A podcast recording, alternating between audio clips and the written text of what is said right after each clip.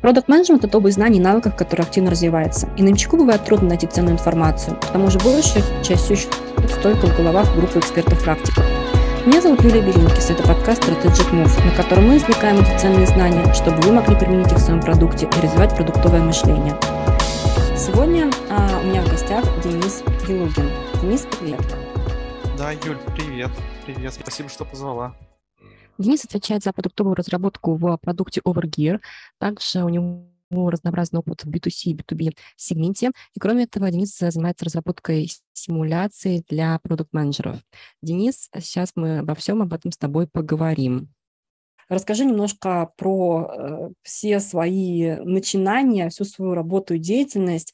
На чем ты, кстати, сейчас фокусируешься из того, что я сказала? Что для а... тебя является, собственно, фокусом?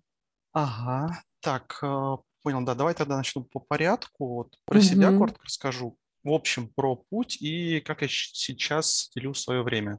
Давай. Давай так. Ну, собственно, я Елогин Денис, э, отвечаю на текущий момент за продуктовую разработку в компании Overgear. Это e-com э, marketplace для геймеров. Попозже, я думаю, затронем э, эту тему. До этого я был, скажем так, горизонтальным продуктом в Альфа-банке. И еще до этого, в принципе, где я начал свою карьеру, проработал 5 лет, я был в итоге head-продуктом а, компании Inkin. Это B2C и B2B продукт в области агрегации, накопления, визуализации, wellness данных с различных носимых устройств. Такое вот а, черное зеркало для больших корпоративных заказчиков. И последние, наверное, два с половиной, ну да, примерно два с половиной года я занимаюсь игротехникой и игропрактикой, дизайню своей, своей симуляции и вот провожу. Неделю назад провел 46-ю симуляцию суммарно. Окей, а давайте тогда начнем с твоего основного продукта Overgear. А, расскажи о нем подробнее. Это marketplace для любителей игр. Соответственно, что это за продукт, как он работает и нашел ли он продукт Market Fit? Компания Overgear – это один из а, конкурентов на достаточно большом рынке. У нас большое количество конкурентов, а, там условный топ-5-топ-10 а, вот прям есть крупные конкуренты и еще примерно там 30 конкурентов поменьше. То есть это прям агрессивный, конкурентный большой рынок с очень серьезными оборотами. В целом наши пользователи – это такие же клиенты, как клиенты у Амазона, клиенты у допустим, профи.ру и э, Юду. И как раз вот Overgear – это микс двух бизнес-моделей. А что мы продаем для клиентов? А, есть большой пласт различных а, онлайн-игр, есть на планете люди, которые любят играть в эти игры. И на планете также есть люди, у которых есть деньги, и люди готовы обменять свои деньги на экономию времени при прохождении, допустим, скучной части игры, которую они хотят проходить, или, например, для того, чтобы получить очень красивую лошадь, на которой можно очень эффектно скакать перед друзьями, и заплатив mm-hmm. за это там серьезные деньги. Вот, и мы занимаемся тем, что помогаем им, а, сводя их с а, специалистами, скажем так, профессиональными игроками, которые могут а, за определенную сумму выполнить за них какое-то задание. Или, например, там, получить игровую валюту угу. вот, с точки зрения бизнес-модели. То есть мы не uh, геймдев, мы вот именно такой операционный бизнес uh, e-com marketplace. Uh, с точки зрения операционки мы мало чем отличаемся от Юду, Профиру и Амазона. Насколько сейчас этот бизнес зрелый? То есть ты можешь сказать, что он, он растет, растет, либо уже вы выходите на плата? Что можешь сказать про, собственно, Э, стратегию роста этого бизнеса. Угу. Смотри, ты когда спрашиваешь про бизнес, ты имеешь в виду конкретно Овергир или рынок? Твой бизнес, да, то есть твой продукт. Угу. Овергир на текущий момент растет, у нас постоянно есть прирост. Сейчас, ну, в принципе, это не, секрет, не секретные данные, у нас были публикации, но это миллиарды рублей а, оборотов в год, mm если в рублях измерять. У нас клиенты за рубежом, но просто так проще, наверное в каком-то плане. А, да, бизнес а, растет, при этом а, у нас большой потенциал с точки зрения и масштабирования текущих продуктов, которые есть у нас, и есть потенциал по масштабированию по органике, есть потенциал по новым источникам дохода и монетизации, то есть э, вполне реалистично сделать X3, X 4, я думаю, угу. там за ближайшие ну, года полтора. А, давай такой достаточно общий вопрос э, задам, потому что не все наши слушатели понимают, как работают маркетплейсы. Мы всегда пытаемся докопаться до сути, да. Соответственно, вот с твоей точки зрения, а, как работают маркетплейсы? В чем успех? И а, каким образом в маркетплейсе формируется тяга, да? Угу. С твоего опыта, ну, маркетплейс, на самом деле, достаточно такая объемная тема. Справедливости ради, я до Вергира с маркетплейсами никогда не работал, и я прямо сейчас нахожусь в, таком, в такой стадии, когда мы э, занимаемся масштабированием маркетплейса и хотим сделать так, чтобы э, наша бизнес-модель в меньшей степени э, зависела от э, нашей операционки, и мы масштабировали gross revenue посредством привлечения качественных а, специалистов, которые смогут, а, да не только специалистов, а просто людей, которые готовы продать, а, например, игровую валюту. И наша задача привлечь побольше людей, у которых есть что-то, что можно продать околоигровое. И это с одной стороны. С другой стороны, научиться максимально дешево привлекать потенциальных клиентов ну, в принципе, если совсем коротко, э, смысл маркетплейса как бизнес-модели и его преимущество заключается в этом. То есть максимальная отвязка от операционки mm-hmm. и максимальное масштабирование путем баланса спроса и предложения. И а, при этом есть задача сделать так, чтобы качество выполнения услуг и удержание качественных селлеров и исполнителей на маркетплейсе было максимально эффективным. Давай поговорим про баланс спроса и предложения. А, есть э, даже типичный маркетплейсный термин, который называется ликвидность спроса и предложения. А, и очень часто задают вопрос, э, что первично курица или яйцо, да? То есть, грубо говоря, что первично, спрос или предложение? Вот как бы для себя вы ответили на этот вопрос? Какую сторону маркетплейса вы субсидируете? Да? Что для вас важнее, привлекать поставщиков либо клиентов? В текущий момент, э, где мы находимся сейчас, наша архитектура проекта на текущий момент позволяет э, масштабировать только одну игру, к сожалению.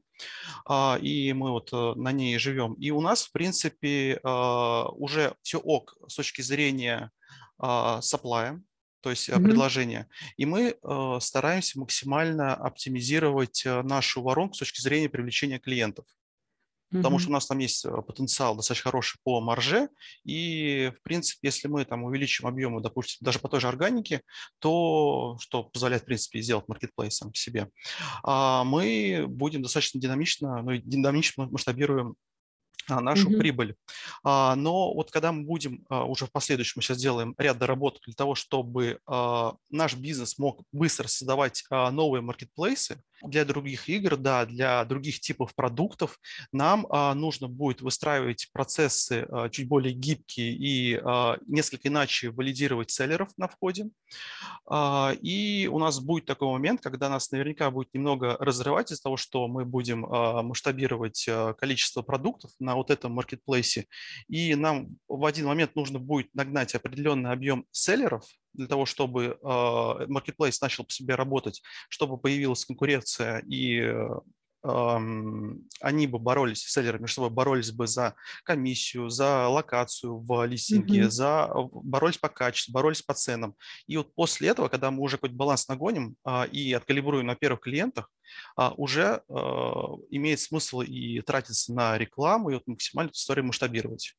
То есть это будет такая многоспечная mm-hmm. работа, которую надо будет правильно вывести. Мы сейчас скажем так, тратим примерно 60% ресурсов разработки, э, ну, будем тратить 60% ресурсов разработки буквально через пару месяцев уже на угу. этот пол работы.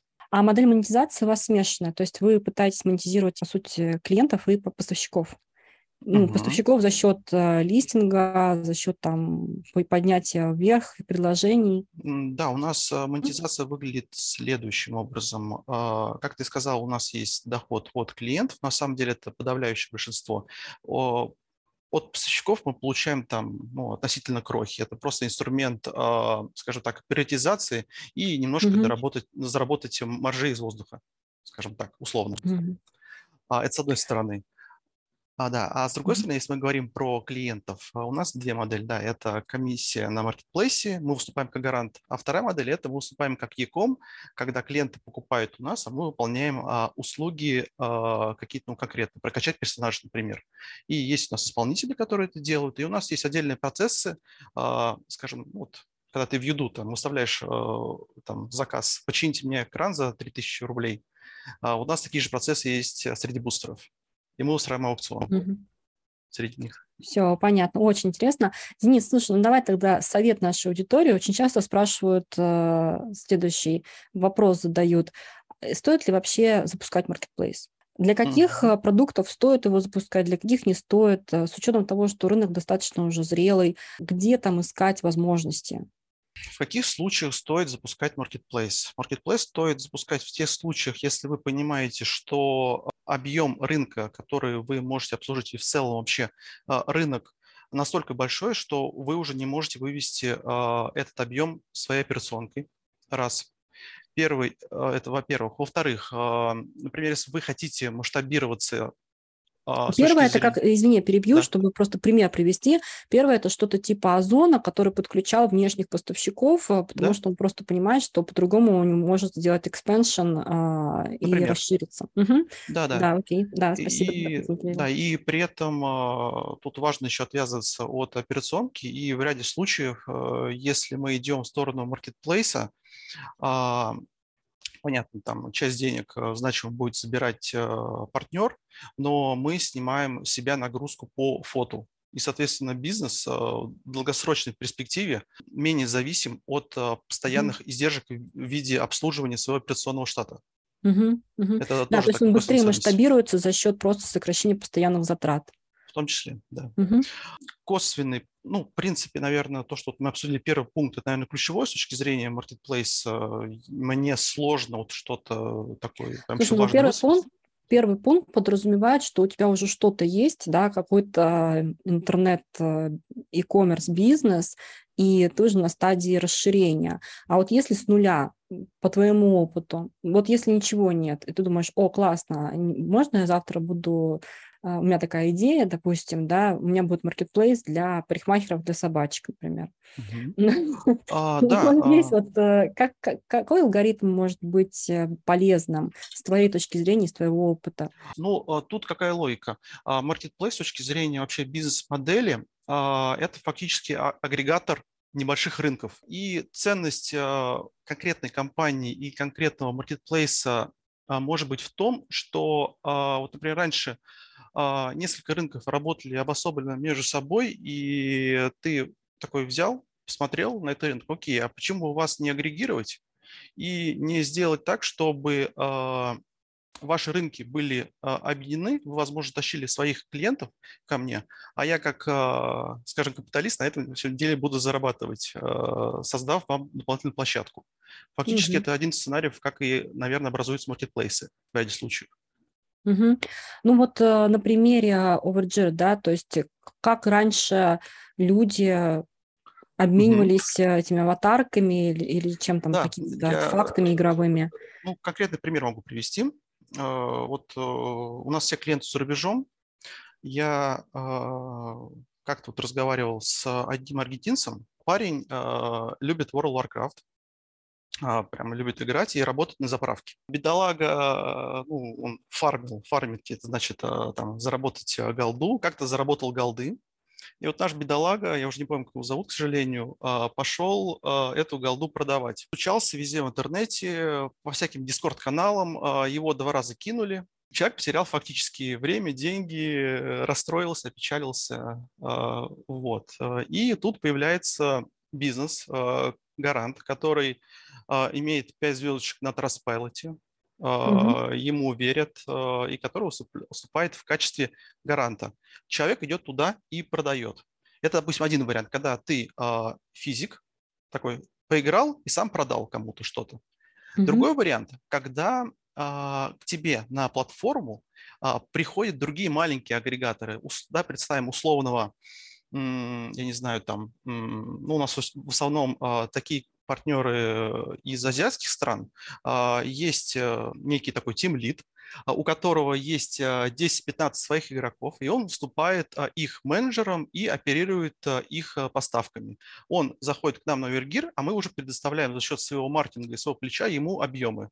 Они, с одной точки зрения им поставляют нам а, объемы по саплаю, но и мы для них а, канал дистрибуции. Угу. То есть они экономят стоимость привлечения за счет вас. Так Конечно, бы они да. продавали на заправках, а, развешивали объявления. Да, да, фактически мы для них площадка, да. И тут угу. для условно такого B2B-шника, потому что у него тоже есть какие-то свои процессы, там есть свои менеджеры, условно называем B2B-шники, там все проще зачастую, я думаю. Понятно. Окей, а клиентов как привлекать? А, клиентов как привлекать? А, ну, с точки зрения маркетплейса, на текущий момент мы и закупаем трафик на самом деле. У нас есть и performance-маркетинг а, отдел, у нас есть коллеги, которые занимаются SEO-оптимизацией и в том числе ставят задачи в, в разработку. А, ну, на текущий момент, э, что мы видим по потенциалу, для нас огромный boost э, даст создание маркетплейса, потому что сами по себе маркетплейсы, из-за того, что создается большое количество уникальных страниц, э, ну, если коротко, mm-hmm. там можно получить достаточно большой объем а, трафика.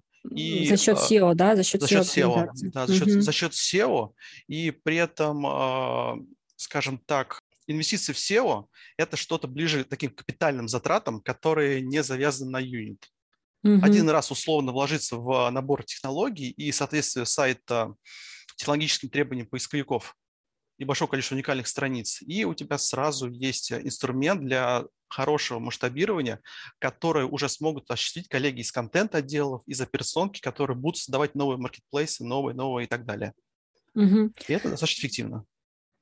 Поняла. А как вы а, боретесь с, с низкой стоимостью переключения между маркетплейсами для именно клиентов? Дело в том, что mm-hmm. очень часто, ну, далеко не ходи, открываешь там три маркетплейса, на трех маркетплейсах точно одинаковые абсолютно товары, предложения, да, вы с этим сталкиваетесь или все-таки в игровой индустрии так не работает? Ну, грубо говоря, тот же самый поставщик опубликовал те же самые оферы просто на площадке вашего конкурента, и тогда, получается, игра, в игру вступает только ценовая, ценовой демпинг, и, и все, и дальше непонятно, что с этим делать. Тема отчасти э, такая, и с одной стороны больная, но с другой стороны понятно и ясно, что делать э, с ней. Э, действительно, у нас есть э, конкуренты, которые, если там не вдаваться в подробности, делают то же самое. Тоже достаточно крупные конкуренты, и которые, кстати, старше нас в разы. Угу. Потому что Вергир компания молодая, там еще, еще даже, наверное, 4 лет нету. А, и действительно, если мы говорим про какие-то простые услуги, то а, зачастую цена – это решающий фактор, и некоторые а, конкуренты начинают устраивать грязь, начиная от не очень хороших вещей в, при рекламе, заканчивая жестким деппингом на, допустим, ряд продуктов, какие-то сезоны. Бизнес, кстати, очень сезонный сам по себе. Тоже отдельная тема для разговора, на самом деле, но ладно.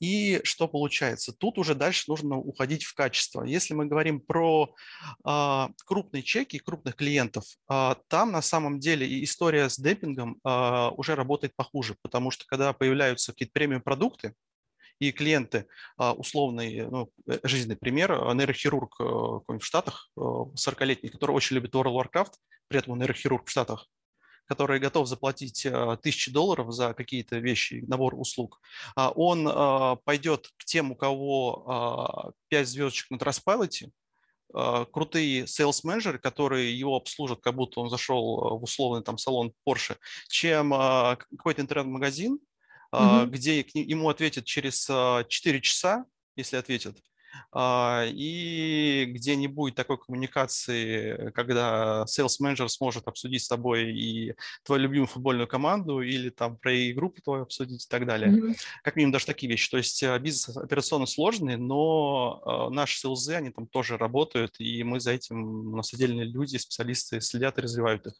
С одной mm-hmm. стороны, то есть тут прям можно конкурировать на таких вещах. С другой стороны, есть, например, всякие штуки с точки зрения там, программы лояльности, реферальной программы, но мы туда идем, а у нас непаханное поле, если честно, в этой области. Хочется вот еще одного продукта на это нанимать. Угу. А что для тебя на данный момент, вот исходя из своего опыта работы уже в этой индустрии, было, наверное, самым большим челленджем? Ну, то есть такая проблема, задача, с которой Ох. ты столкнулся? Угу. Или, может, на которой угу. ты сейчас работаешь?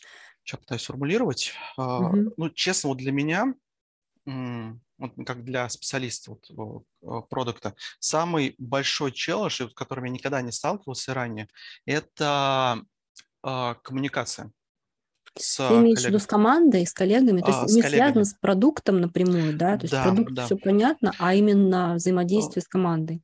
Да, условно с продуктом э, понятно, что происходит, и понятно, куда идти, просто ну, реально очень много работы, и, и там просто mm-hmm. дальше приоритизация и понятная операционная работа, в принципе, плюс-минус там. Э, есть нюансы, но с этим разобраться можно. Э, когда я Юля, я просто должен тут немножко вводно-то рассказать, куда я пришел. А, ну да, ты из Альфа-банка пришел, правильно? Ты да. говорил, что там был каким-то горизонтальным продуктом. Кстати, ну, что такое горизонтальный продукт? А, ну да, ну смотри, а, если Такой вертикальный, горизонтальный продукт, поясни. А, а, ну, я так для себя а, называю такой тип а, продуктов. Я работал в B2B. У меня зона ответственности, когда я пришел, в принципе, я этим занимался.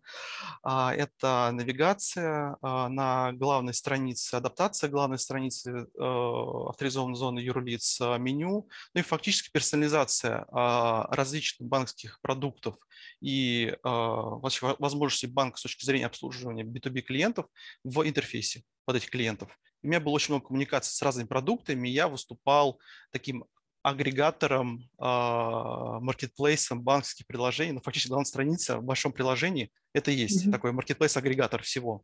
Mm-hmm. И я лавировал между интересами различных а, подразделений, планировал дизайн так, чтобы эта история масштабировалась, ну, такими задачами занимался. Я mm-hmm. называю горизонтальным продуктом. Понятно, то есть, ну да, то есть, э, по сути, что вывести на главную страницу, исходя из там предпочтений клиента, так? Да, да. Угу.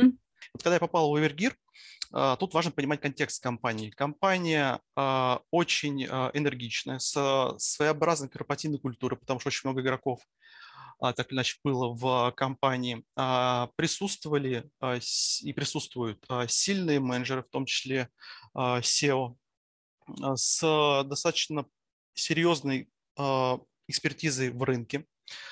А, при этом а, большая часть этих менеджеров, скажем так, очень энергичная, скажем, что ведет там к некоторым последствиям, потому что, ну, если человек там излишне энергичный, он начинает... Микроменеджмент, что ли? Ну, не то, что да? микроменеджмент, но, например, если человек не понимает, как устроена разработка, а он очень энергичный, он может очень много шума навести, и это мешает. Ага, поняла. Вот. То есть ты столкнулся с тем, что кто-то а, залезает а, в твой огород и начинает там есть капусту. Пытается, да, да, да. И со всем этим э, столкнулся. При этом я пришел э, SEO каким-то образом, умудрялся все это разруливать три с половиной года, а нет, на тот момент где-то два с половиной года на своем авторитете. Тут пришел продукт, который вообще не из а, этого рынка, он из банка до этого работал вообще в другой сфере, и выстраивает тут а, процессы. Люди еще, часть людей еще не знали, наверное, чем отличается продукт от project. Просто был SEO, который раньше рулил, который угу. талантливый продукт, и при этом и SEO, и аналитик, и дизайнер, и все подряд. То есть а ты был первым продуктом в этой компании? Да. Я был первым продуктом в, этом, в этой компании, у которой несколько бизнес-моделей, у которой очень сложная операционка, у которой нет нормальной дизайн-системы, у которой э, нет описанных ивентов в аналитике, у которой нет системной документации. Угу. было нервненько, скажем так, Я понимаю. А за, за что ты схватился в первую очередь? Вот э, да, дай совет нашим слушателям. Вот если они окажутся в такой ситуации, за что нужно хвататься? За голову, скорее всего, надо хвататься.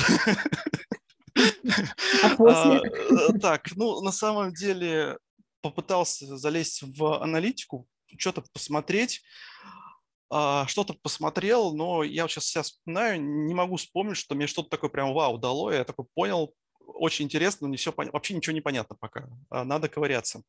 При этом какого-то там был бэклог, там как раз в тот момент компания мигрировала на жиру, и вот у меня была возможность под себя все это дело подстроить. Я начал с горящей пятой точкой а, с, бегать, собирать вообще вот вообще что есть по бизнесу, что болит, как сильно болит, mm-hmm. почему болит. В такой ситуации у тебя есть два варианта. Ты либо думаешь и планируешь, либо в потоке занимаешься продуктовой операционкой, которая, опять же, mm-hmm. требует какой-то там какого-то краткосрочного планирования. На самом деле заниматься вот в такой ситуации а, таким каноничным планированием, когда у тебя все дашборды настроены, все метрики вылезаны, у тебя прям идеально-идеально, как, ну, то есть представить там Amazon, в котором там 50 портовых команд, вот то же самое, только ты один, и у тебя все развалено, и нельзя сделать идеально сразу. И тебе приходится делать трейдов. Ты либо занимаешься какой-то операционкой, так, где очень много деливери и много понятных э, задач именно понятно для бизнеса, допустим, ну, что-то явно поломано, надо чинить. Там ты занимаешься уже операционкой такой продуктовой. Но так получается жить не всегда, потому что э, коллеги, э, какие бы они прекрасны не были, не всегда могут э, сформулировать крутые треб- требования в рамках своего отдела даже. Их нужно валидировать и челлендж, почему требования должны быть именно такие. И тут уже приходится нырять э, в кроличью нору, и раскапывать э, и заниматься discovery по большому количеству процессов и разных стейкхолдеров. И зачастую стейкхолдеры – это не только клиенты. Вот, э, Знаешь, вот сейчас, выбирать. Э, сейчас, Денис, это звучит так, как будто бы нужно хвататься, по сути, за все а, и за все по чуть-чуть. Соответственно, давай так, давай хотя угу. бы приоритизируем топ-3 вещей, или топ-3 вопроса, которые, давай вопроса, которые mm-hmm. можно было бы задать. Самому себе, наверное, на новом месте работы. А, самому себе. Ну, а, что, наверное, стоит а, делать а, в такой ситуации, в которой а, был я? И в любом случае плюс-минус mm-hmm. в это выходило, но со всякими рисками.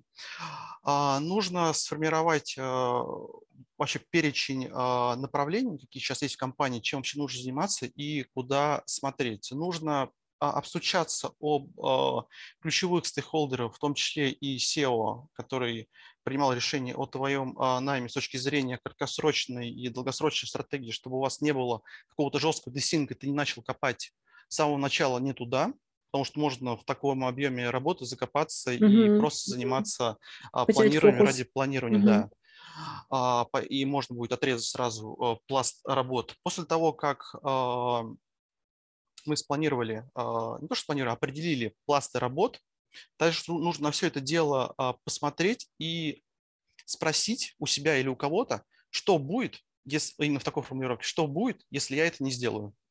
Угу. И если конкретно ответа никто не даст, скорее всего, можно забить на это и идти дальше. Если спросить кого-то, допустим, одного стейкхолдера, который очень хочет эту штуку, а что будет, если это не сделать, для того, чтобы на этот вопрос ответить, нужно поднять либо аналитику, либо закоммититься на какой-то риск. Если эта вещь не важная, люди не будут рисковать, а нужно mm-hmm. делать все-таки важные вещи. Ну, подожди, они могут не рисковать, потому что они просто не уверены. Ну, да, тут они, там, надо разные... уже смотреть конкретный кейс, универсальной mm-hmm. таблетки нету. Да, надо, да. надо ковырять уже палочкой, тыкать, смотреть.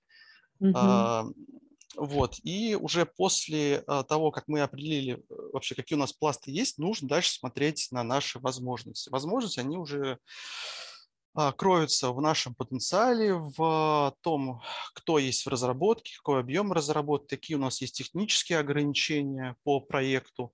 И дальше уже а, балансировать, смотреть, в какой момент нам нужно заниматься этим, какой ресурс нужно выделить на техдолг, какой ресурс нужно выделить на эксперименты, и какой ресурс нужно выделить по стратегической задаче а там marketplace, например и пытаться все это дело как-то подсчитать, смачить с маржинальностью, смачить с э, стратегией компании, что у нас в текущий момент операционка, или нам нужно под инвесторов нагнать гросс ревеню в том числе.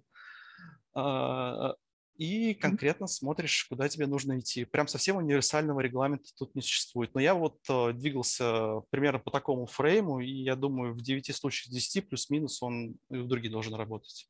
Так, окей. Ну вот сейчас прошло сколько ты говорила? Два, а, говорил, ну, два года? Полтора, полтора. Полтора, полтора да. года прошло. Давай посмотрим, а, что ты сделал уже по факту, да, mm. что существенно облегчило тебе жизнь. Что помогло в моем кейсе? А, мы сильно а, повысили качество разработки с точки зрения процессов. У нас появились достаточно понятные а, регламенты, они выстроены именно нашим опытом. Что-то мы заносили с сетевой, имея свой опыт. Типа планирование спринта, вот это все. А, вот да, это... да, и планирование mm-hmm. спринта, да, и, э, ну, скажем, да, производственный процесс разработки mm-hmm. мы оптимизировали там различными э, механиками для того, чтобы повысить прозрачность, э, снизить уровень неопределенности. Мы до сих пор на самом деле, на самом деле этим занимаемся и вводим э, нововведения, тестируем их. Uh, у нас uh, поменялась коммуникация с uh, коллегами из других отделов. Но она поменялась в какой момент? Когда а, появился новый продукт, а, я уже вот, в принципе, к этому моменту там плацдарм подготавливал, и теперь у меня появилось время заниматься таким более долгосрочным планированием и э, делать всякие дашборды и графики не для поддержания именно своей операционной э, деятельности, которая направлена на оптимизацию бизнеса, а чисто для того, чтобы опрозрачнить э, ресурсы, ограниченные ресурсы, на которые может, может воздействовать только разработка, но интересантами этих ресурсов являются операционное отдел и маркетинг, и показать, коллеги, смотрите, мы идем сейчас туда, и на самом деле, когда ты горишь, и у тебя огромный объем э, работы, выделить время на вот такие долгосрочные истории для того, чтобы а, снизить градус напряженности и, успокоить других коллег, вот это, это время найти очень сложно. И морально, и просто физически его нет, потому что а, ресурс ограничен. А теперь появилось время и планировать, и сори, даже подумать вот в таком а, стратегическом плане. Наполнился штат и получилось делегировать критично важные функции, ну, я считаю, дизайн и системный анализ – критично важные функции производственного процесса другим а, людям, которые более экспертны, чем я в узких а, задачах, и, соответственно, более эффективны, ну, в результате чего освобождается в том числе и мое время, которое я могу направить на выстраивание коммуникации с другими стейкхолдерами, вот именно как процесс. Угу. Все, поняла. А скажи тогда, ну да, последний вопрос по поводу маркетплейса. Вот есть люди, которые считают, что м, как такового, я к этим людям не отношусь, но я знаю, что есть такое мнение, что а, как такового discovery в рамках а, подобных продуктов, в принципе, и делать не нужно. Ну, грубо говоря, ты нашел первоначальный продукт uh, market fit uh, вот на продаже игровых вот этих товаров, да, и потом нам нужно только масштабироваться за счет подключения все больше поставщиков, за счет генерации все больше этих э, товаров, да, и таким образом растет маркетплейс. Максимум, что мы делаем, мы оптимизируем воронку. А вот всякие там каздев интервью и так далее, это все лишнее. Ты как к этому относишься? Uh-huh. Ты согласен а, с таким точкой зрения или нет? А, ну, тут а, смотри, какая история. Каздев там и любое а, там а, интервью, там какое-то проблемное, решенческое, это так или иначе инструмент в руках а, продукта, исследователя, дизайнера, неважно. Любой бизнес, в том числе и marketplace, особенно на конкурентном рынке, особенно где легкая, легкий переход от одного поставщика услуги к другому, он зарабатывает на, во-первых, не всегда, на, ну, в основном на Unity, но зарабатывать в том числе на долгом удержании клиентов. И если мы говорим про то, что нам нужно только оптимизировать воронку и э, наливать побольше трафика посредством масштабирования там маркетплейса на различные ниши, то э, мы забываем про то, что нам нужно удерживать клиентов, которых мы привлекли. Но э, сама по себе воронка, если мы говорим про активацию, она заканчивается там условно на первой покупке, допустим. А, а что происходит с клиентом дальше, непонятно. Но ну, не всегда понятно, скажем так. А, разумеется, там можно разобраться, поковырять и в аналитике с людьми поговорить. Но если мы хотим вытащить из а, посредством инструмента там, интервью какую-то информацию, которая нам позволит оптимизировать или найти боли у клиента в текущих процессах, а, то мы с помощью этого инструмента также можем а, оптимизировать наше удержание. И Marketplace ничем не отличается от любого другого бизнеса в этом плане. Поскольку мы занимаемся платформой, если мы занимаемся платформой, нам нужно а, качество и технологии масштабировать на других участниках маркетплейса. Если мы это делаем, мы, соответственно, максимизируем LTV всех участников маркетплейса и масштабируем нашу ревеню и, в принципе, маржу. Если, маржу тем более, кстати. Потому mm. что мы уже не, не, не тратим доп. деньги на привлечение у нас более эффективного юнисона. Да? Супер, классно. А, Скажи мне, пожалуйста, то есть вот с одной стороны у тебя есть вот этот продукт, э, ты там продукт, да, и а, с другой стороны ты решил в определенный момент а, диверсифицировать свою деятельность и создать свою собственную игру. То есть настолько тебя впечатлил маркетплейс игр игровой, что ты решила, почему мне тоже не создать игру? Или были какие-то другие стимулы? Расскажи, пожалуйста, подробнее. А, я после интро рассказал э, ну, про свой опыт. У меня э, было за плечами определенный набор проведенных э, ивентов среди продуктов, и мне эта история была достаточно интересна. При этом у меня огромный, а, скажем так, игровой опыт. Я до сих пор играю в какие-то игры, у меня есть любимые, которые мне нравятся, и в целом тепло отношусь к компьютерным играм. А, всегда хотел создать свою игру, но я даже как-то ресерчил рынок и думал, может мне стать э, геймдизайнером года три назад. Но я посмотрел, посмотрел на зарплаты геймдизайнеров, посмотрел, э, оценил шансы попадания условный Blizzard, сколько мне времени на это понадобится, смачил, посмотрел, сколько я могу зарабатывать продуктом, и что-то я не нашел себе мотивацию прыгать туда. А, и думаю, ну ладно.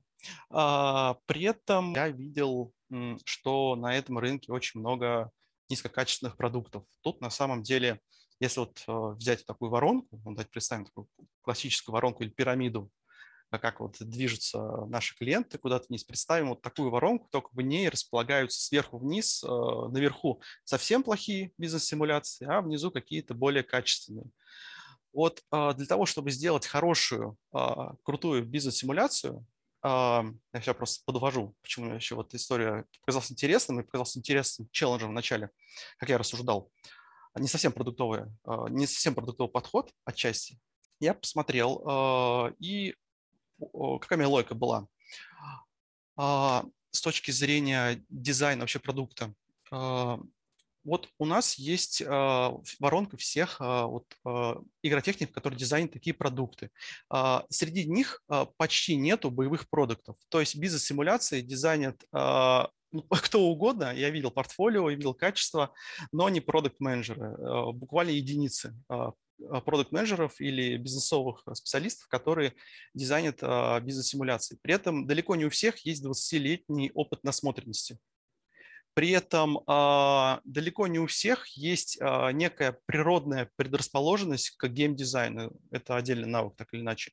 Далеко не у всех есть опыт финансового моделирования, и именно теоретический и практический. Не у всех а, разнообразный опыт.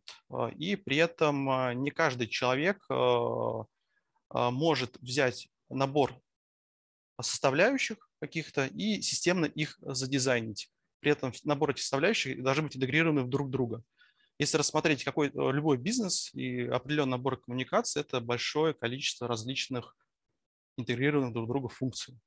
Вот, и не каждый человек, э, как мне кажется, способен качественно выстроить систему и структуру внутри всего этого. И, соответственно, чем через большее количество шагов в рамках этой воронки спотыкается игротехника, тем хуже симуляция. То есть ты считаешь, а, у тебя есть э, гипотеза, что бизнес-симуляцию может сделать только человек, который испытывал на себе опыт этого контекста вот, Однозначно, игры. однозначно. Да, То есть, грубо этом... говоря, мы всех остальных э, гейм-дизайнеров э, не рассматриваем, мы говорим, ребята, sorry, вы без опыта, вы не сможете это сделать. Гейм-дизайнер – это гейм-дизайнер, он может сделать прекрасную игру, на которой масштабируемый э, бизнес наподобие Blizzard будет зарабатывать миллиарды. Но не факт, что этот гейм-дизайнер сможет сделать бизнес-симуляцию для бизнес-специалистов. Вот, Потому что первое. у него реально не было опыта. А, Правильно? То есть этот ну, опыт является просто краеугольным камнем для того, чтобы сделать хорошую бизнес-симуляцию. А, я думаю, достаточно важно, да, но при этом зачастую, ну, как правило, в компаниях, в крупных, есть отдельная роль продюсера, есть отдельная роль, роль геймдизайнера.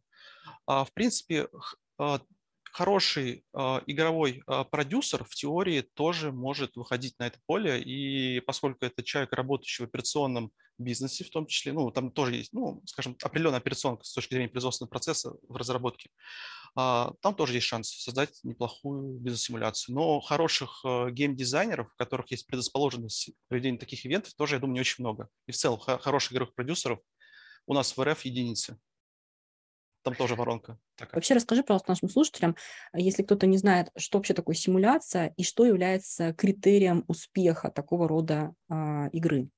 Uh, ну, не, в моем случае это ивент, uh, он uh, офлайновый, собирается группа из 25 человек обычно, делится на команды, и у них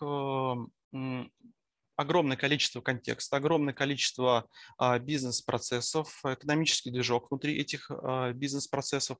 И задача людей в рамках ограниченного времени, ограниченного объема информации а, принять максимально эффективные с точки зрения бизнеса и экономики решения, их масштабировать и в рамках определенной модели получить наибольшую высокую оценку по итогам 7-8 часов проведения всего а, вот этого ивента. То есть э, большое количество а, действий, большое количество действий, связанных с математикой и перепретизация а, ресурсов и с получением обратной связи от рынка по результатам этих действий. Кто как? делает да. этот э, ивент, этот офлайн, это офлайн событие именно симуляцией? Чем, грубо говоря, игра дополняется через вот слово симуляция? Симуляция это про что? Почему не просто игра? Угу.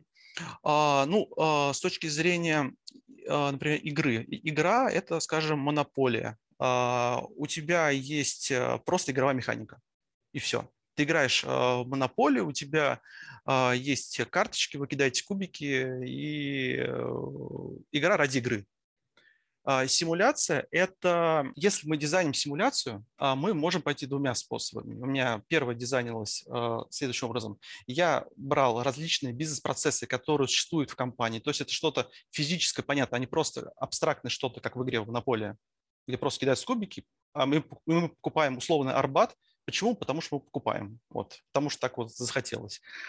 А, а тут у нас есть определенные бизнес-процессы, а, то, как эти бизнес-процессы влияют на бизнес, а, что происходит, если эти бизнес-процессы не развиты, какие у нас есть риски, и определенный набор управленческих решений, которые так или иначе влияют на эти операционные процессы и повышают эффективность компании и снижают уровень неопределенности, когда эти процессы развиты.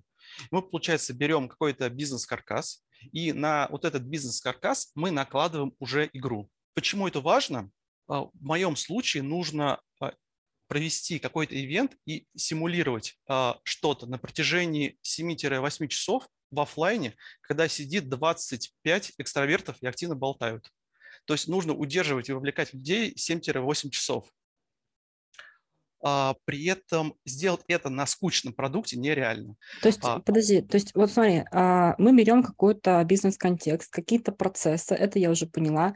Потом а, второй вопрос, на который нам нужно ответить, а насколько вовлекающей будет наша симуляция, и все-таки определение симуляции я так и не поняла. Что такое ага. вовлекающая а, тогда симуляция? Что да, это?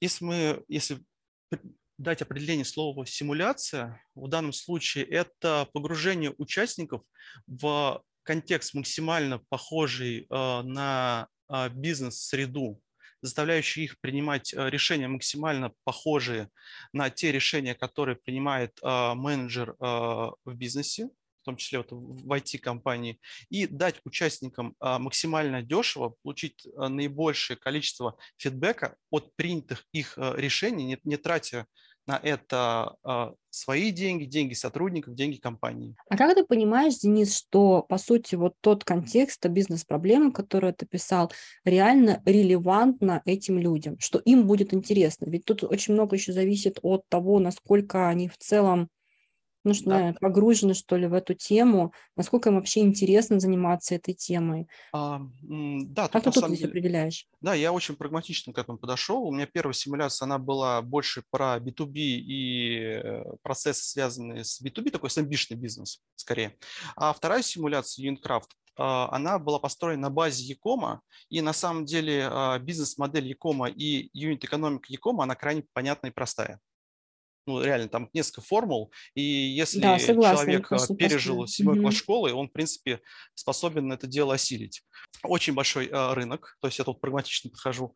Э, и, с другой стороны, он методично, достаточно пон- понятный, и очень много всего туда можно увязать, что есть в жизни и что есть у больших крупных проектов, какие, с какими рисками они сталкиваются. В случае Юинкрафт я брал именно экономику, какая есть у Marketplace, ой, прости, у Якома, и э, на эту экономику уже э, накладывал э, игротехнику. Хорошо, а давай тогда еще попробуем поговорить по поводу игровых механик. Я примерно понимаю, о чем ты говоришь, потому что в обучении очень часто использую понятие кейс. Это ни в коем случае не игра-симуляция, это просто кейс, и к этому кейсу есть вводные которые, и задачи, которые нужно решить. Да? Ну, там, рассчитать юнит-экономику вот на таких вводных, там, какие-то там короче, э, результаты покажите, примите какое-то решение. А, соответственно, какие игровые механики сюда бы добавить, чтобы а, удерживать людей, как ты говоришь, чтобы было интересно, чтобы это превратить в симуляцию? А, вопрос можно, мне кажется, стоит чуть развернуть, потому что в симуляцию превратить, в принципе, несложно, потому что там любое действие, которое мы, как пусть продукт, совершаем на работе, а, его можно а, представить в виде алгоритма какого-то. И если этот алгоритм сам по себе упаковать и просто дать людям и посадить их 7 э, часов на него смотреть, наверное, ничего не получится, скорее всего. Тут важно сделать так, чтобы все вот эти алгоритмы, которые интегрированы, связаны между собой таким а, образом, чтобы, а, во-первых, а, что важно, присутствовал драйв и пульс. Поэтому важен очень именно адреналин, чтобы он был у людей, и при этом важна цикличность и очень высокий темп. Так получилось, что а, а, то есть кажется, ограничение времени всегда накладывает э, дополнительный драйв. стимул, драйв, э, драйв при решении задачи. Да, и при этом э, в моих симуляциях это, это принципиальный вопрос, есть рандом. Есть кубики, которые работают определенным образом, но у меня позиция простая. А, скажем так, есть ряд участников, которые после симуляции говорят, ну нам просто все время не везло. А, но тут работает э, не так. У меня есть кубики, а, которые, а, скажем так, на вероятность успешного падения на которых мы можем влиять. Ну, условно, если на кубике успех, 12-гранный кубик, успех – это 1, а дальше 2 и по 12 – это не успех, то шанс небольшой. А если успех, условно, там от 7 до 12, ну, от 1 до 7, то шанс успеха намного выше. Если мы делаем так, что у нас шанс успеха намного выше, мы, например, качественно исследуем продукт, у нас эта штука прокачивается, у нас большое количество попыток, то, скорее всего, на больших числах у нас будет более крутой результат. Это как в жизни. Условно, а, если человек а, добился какого-то успеха в жизни, ему зачастую не повезло, а он просто делал огромное количество попыток, каждое количество последующей попытки при этом а, повышалось по качеству, и на больших числах у человека получался какой-то успех. И Unicrat работает таким же образом. Есть три рычага, каждый из которых влияет на то, какое количество попыток есть у тебя, какое качество попыток есть, какой какое качество у каждой попытки в отдельности и, а, какое, и как мы масштабируем а, вот эту экспертизу на другие команды. То есть, подожди, смотри так. А, то есть, с одной стороны, у тебя есть задача, короче, ограниченное время. Потом ты говоришь, так, окей, на ваше решение влияет фактор удачи и фактор вашей, а, а, вашего КПД на единицу Нет, времени. Не совсем так. На, на вашу эффективность влияет то, в какой момент времени вы вкладываетесь в оптимизацию продуктовой культуры, позволяя вам проводить за единицу времени больше экспериментов, как вы вкладываетесь в в Discovery с точки зрения того, что у вас есть количество попыток, вопрос, насколько качественные попытки будут, насколько они уместны для рынка.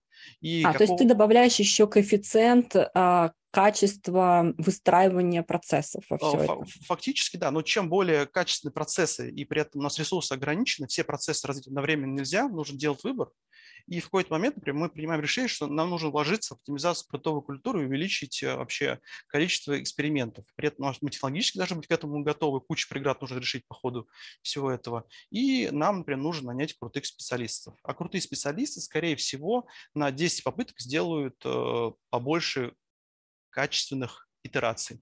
И, соответственно, а, удача, неудача – это уже следствие того, насколько у компании прокачана продуктовая культура, а, насколько много у нее ресурсов с точки зрения, например, разработки, и насколько эффективна каждая попытка в отдельности. То же самое я, вот, например. У меня есть определенный win-rate, то есть я иногда могу сделать бесполезную фигню.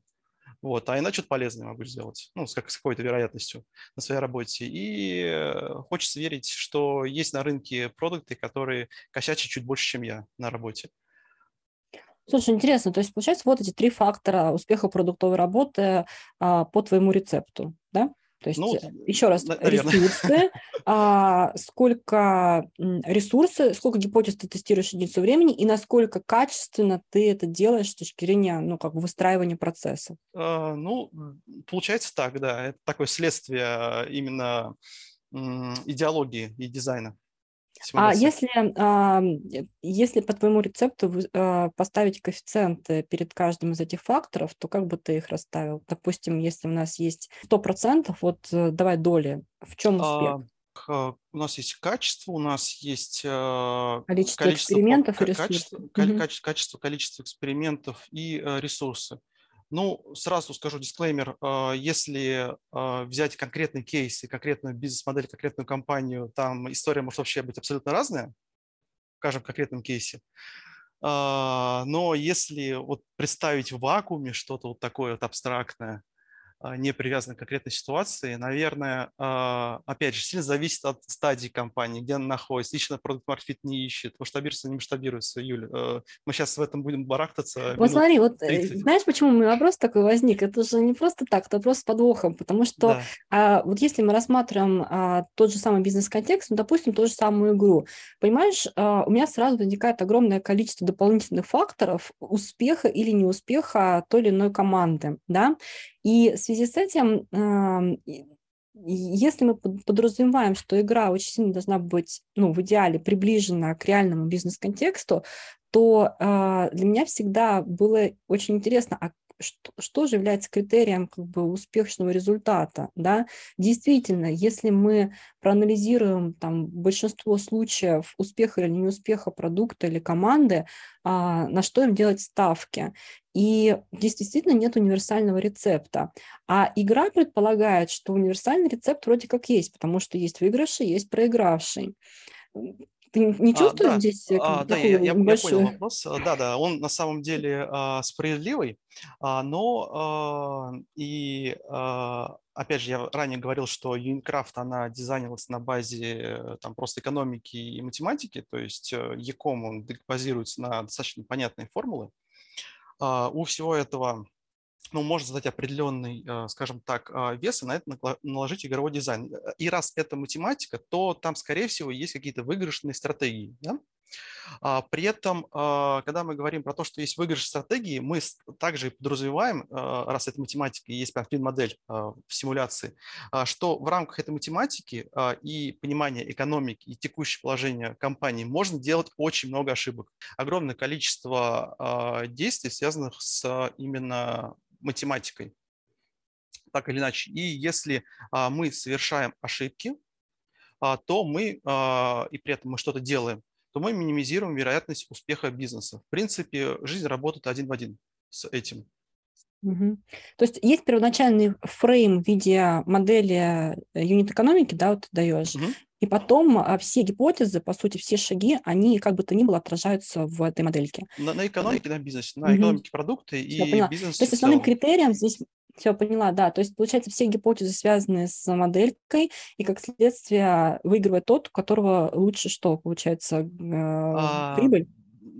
Там выше я прибыли разум... да, как? Там есть успеха? некий индикатор IPO. Я, разумеется, не учу выходу на IPO. Я никого, никогда не водил в компанию сам на IPO, но это некий агрегатор, который э, показывает э, структуру капитала, операционную эффективность компании, ее гросс ревеню, технологический потенциал и количество клиентов, клиентскую базу. Все это по определенной формуле миксуется и суммируется, и там, ну, как правило, одна компания единорогом становится кто-то не добирается. Кому ты посоветуешь э, играть в подобные бизнес-симуляции? Вообще, в принципе, кому бизнес-симуляции заходят, а кому не особо? Э, я вообще просто про механику да, и про понимаю. саму, а, саму продукт. Кому я Тут может пойти от обратного. А, кому скорее не рекомендую, кому будет немного сложно. Есть люди, а, которые в целом не интересуются а, бизнесом и именно экономикой продукта. Бывают, во-первых, и такие продукты. Ну и на самом деле дизайнеры им редко заходят, они страдают, бедняги, там надо много считать. И по моей практике из 5-6 дизайнеров, которых как-то заносило непонятным образом на моей симуляции, а, зашел только одному, по-моему. А, вот люди, которые плохо считают, им тяжело. Вот им, они прям страдают, их прям жалко по ходу, там, потому что надо очень много считать. Mm-hmm. Не заходит людям, которые, которых очень сложно вот именно с абстрагированием. То есть э, человек не может провести какую-то аналогию между конкретным кейсом и жизненным контекстом. Ну вот э, бывает э, такое, что проводим ретро с людьми, и человек говорит, что ну, мы победили, потому что мы посмотрели формулу в конце. Вот, я думаю, нет. Класс. Да, как бы крутой, крутой вывод. Плохо время провели ну, зачастую связано с тем, что у человека мало опыта. То есть а, тут какая история? Возьмем прям мой кейс. А, у меня вот так вышло, я работаю по специальности с университета, я заканчивал менеджмент организации в МГУ, и я в 17 лет уже штудировал учебники по менеджменту. А, по-моему, Мэском назывался. И вот если меня, взять меня 17-летнего, а, который а, прям ботанил в менеджмент 17 лет, прям старался, ему прям еще было интересно. И вот если взять меня текущего, если я буду перечитывать этот учебник, я в нем явно увижу то, что я не мог увидеть там 17 лет. Ну, вот, э, очевидно. И такая же история с людьми, которые приходят на симуляции. То есть я закладываю какой-то контекст, который некоторые ребята просто не видят, и они говорят, ну это просто рандом и случайность. А люди, которые э, именно с опытом, это либо CPO, либо head product, lead продукты больших компаний и корпораций, стартапов, они эти взаимосвязи видят и им заходят. Вот как-то так. Потому что все-таки симуляция основана на причинно-следственных связях, а не на просто игровой механике. Да, это, и да, это было ключевое. бы круто понимать, э, э, как бы, что из чего следует. Да. Если... Угу. В этом есть, собственно, драйв и интерес. Хорошо, а, а почему юнит-экономика? А, смотри, если ты штудировал учебники по менеджменту, в менеджменте огромное количество разных подтем, да, ты считаешь, что юнит-экономика – это просто, собственно, самое важное, что должен знать продукт, э, или были какие-то другие у тебя идеи? Почему именно эта тема? А к юнит-экономике я перешел потом, потому что понял, что с точки зрения именно и игрового дизайна, и гибкости, и сколько всего можно заложить туда, юнит-экономика очень хорошо подходит потому что она состоит из математики. Математика э, декомпозируется на определенный там, набор шагов, и в эти шаги можно э, заложить уже игротехнику. Э, сугубо вот просто на опыте я туда пришел, вот каким-то таким, ну, полу на ощупь, имея уже за плечами там опыт проведения 20 ивентов. Ну, посоветуй тогда что-нибудь тем людям, которые хотят стать авторами подобных симуляций. А если кто-то решит действительно, что у него достаточно опыта в кон- конкретной области, у него есть э, прикольная идея, интересная какая-нибудь механика, которую он хочет реализовать, а посоветуй, что ему нужно сделать. Может быть, какой-то есть алгоритм успеха подобных Да, игр? есть. Я могу свой описать, как у меня было, шаг за шагом. Давай. А, первое, ну, нужен, как это не а, банально, но базовый концепт идеи, потому что очень сложно будет отталкиваться, если просто есть там некая хотелка, вот я хочу сделать какую-то бизнес-игру, она будет там условно про IT-разработку. Нет, нужно прям конкретно понимание, из чего эта игра будет стоять, какие в ней игровые элементы и какая ценность будет в конце. Я свою такую блок-схему э, делал когда-то в Мира. Это такое абсолютное варево из непонятно вот, э, с кучей факторов, которые очень сложно интегрировать друг с другом. Вот представьте, как там Шерлок Холмс расследует, что на себе накидано. Вот у меня также выглядело в, мир, в мира моя блок-схема. Дальше нужно взять эту блок-схему, в идеале показать какую-нибудь игротехнику, игропрактику, показать, ну и показать и спросить, не фигню ли я делаю. Дальше у меня была определенная, но есть аудитория в Фейсбуке. Я написал, ребята, вот дизайн такую штуку, ничего еще пока нету, но очень хочу. Если наберется за три дня, э, сколько там, 12 продаж, я ее делаю. За два часа продал в итоге все, и э, все, меня прибили, короче, гвоздями к стенке, пошел ее делать. А, дальше сделал игру, а, вроде получилось, как мне показалось, достаточно неплохо, но тут уже вот вопрос именно а, того, как человек может задизайнить именно сам игровой процесс, есть ли у него игровой опыт с точки зрения даже настолок хотя бы, есть ли у человека понимание вообще бизнеса и как устроен бизнес, потому что если человек никогда не работал, он не понимает, какие у него могут быть взаимосвязи и что с чем нужно связывать, с каким весом. Поэтому а, в идеале, конечно, стоит а, ну, там, валидировать а, спрос, валидировать на адекватность ценности продукта, который ты вот хочешь предложить рынку. Ровно такая же история, как и с IT-продуктами нашими. Ну и дальше просто сделать его качественно и закрыть определенный сценарий, который, который может быть, был бы интересен в плане закрытия розничному или корпоративному клиенту. То есть э, такие классические правила создания обычного продукта в IT на самом деле. Ничего глобального, наверное, я даже не рассказал. А с точки зрения первых продаж еще, так я понимаю, что все продажи у тебя происходят органически через э, виральность? Да, я пытался где-то тысяч, наверное, за два с половиной года я где-то 30 тысяч рублей потратил на разные mm-hmm. эксперименты. А, но это там совсем незначительные проценты от всех клиентов. Понятно. Ясно. Слушай, ну наше время уже подходит к концу. Спасибо тебе большое за эфир, было очень интересно. Круто. Спасибо большое. У меня первый подкаст. Мне... Первый подкаст, да. Я помню, что ты меня, мне кажется, раз пять уже приглашал на свою игру. И я надеюсь на нее наконец-то попасть после отпуска. Так что я надеюсь познакомиться с тобой очно. Да, я тоже. Да, спасибо. спасибо за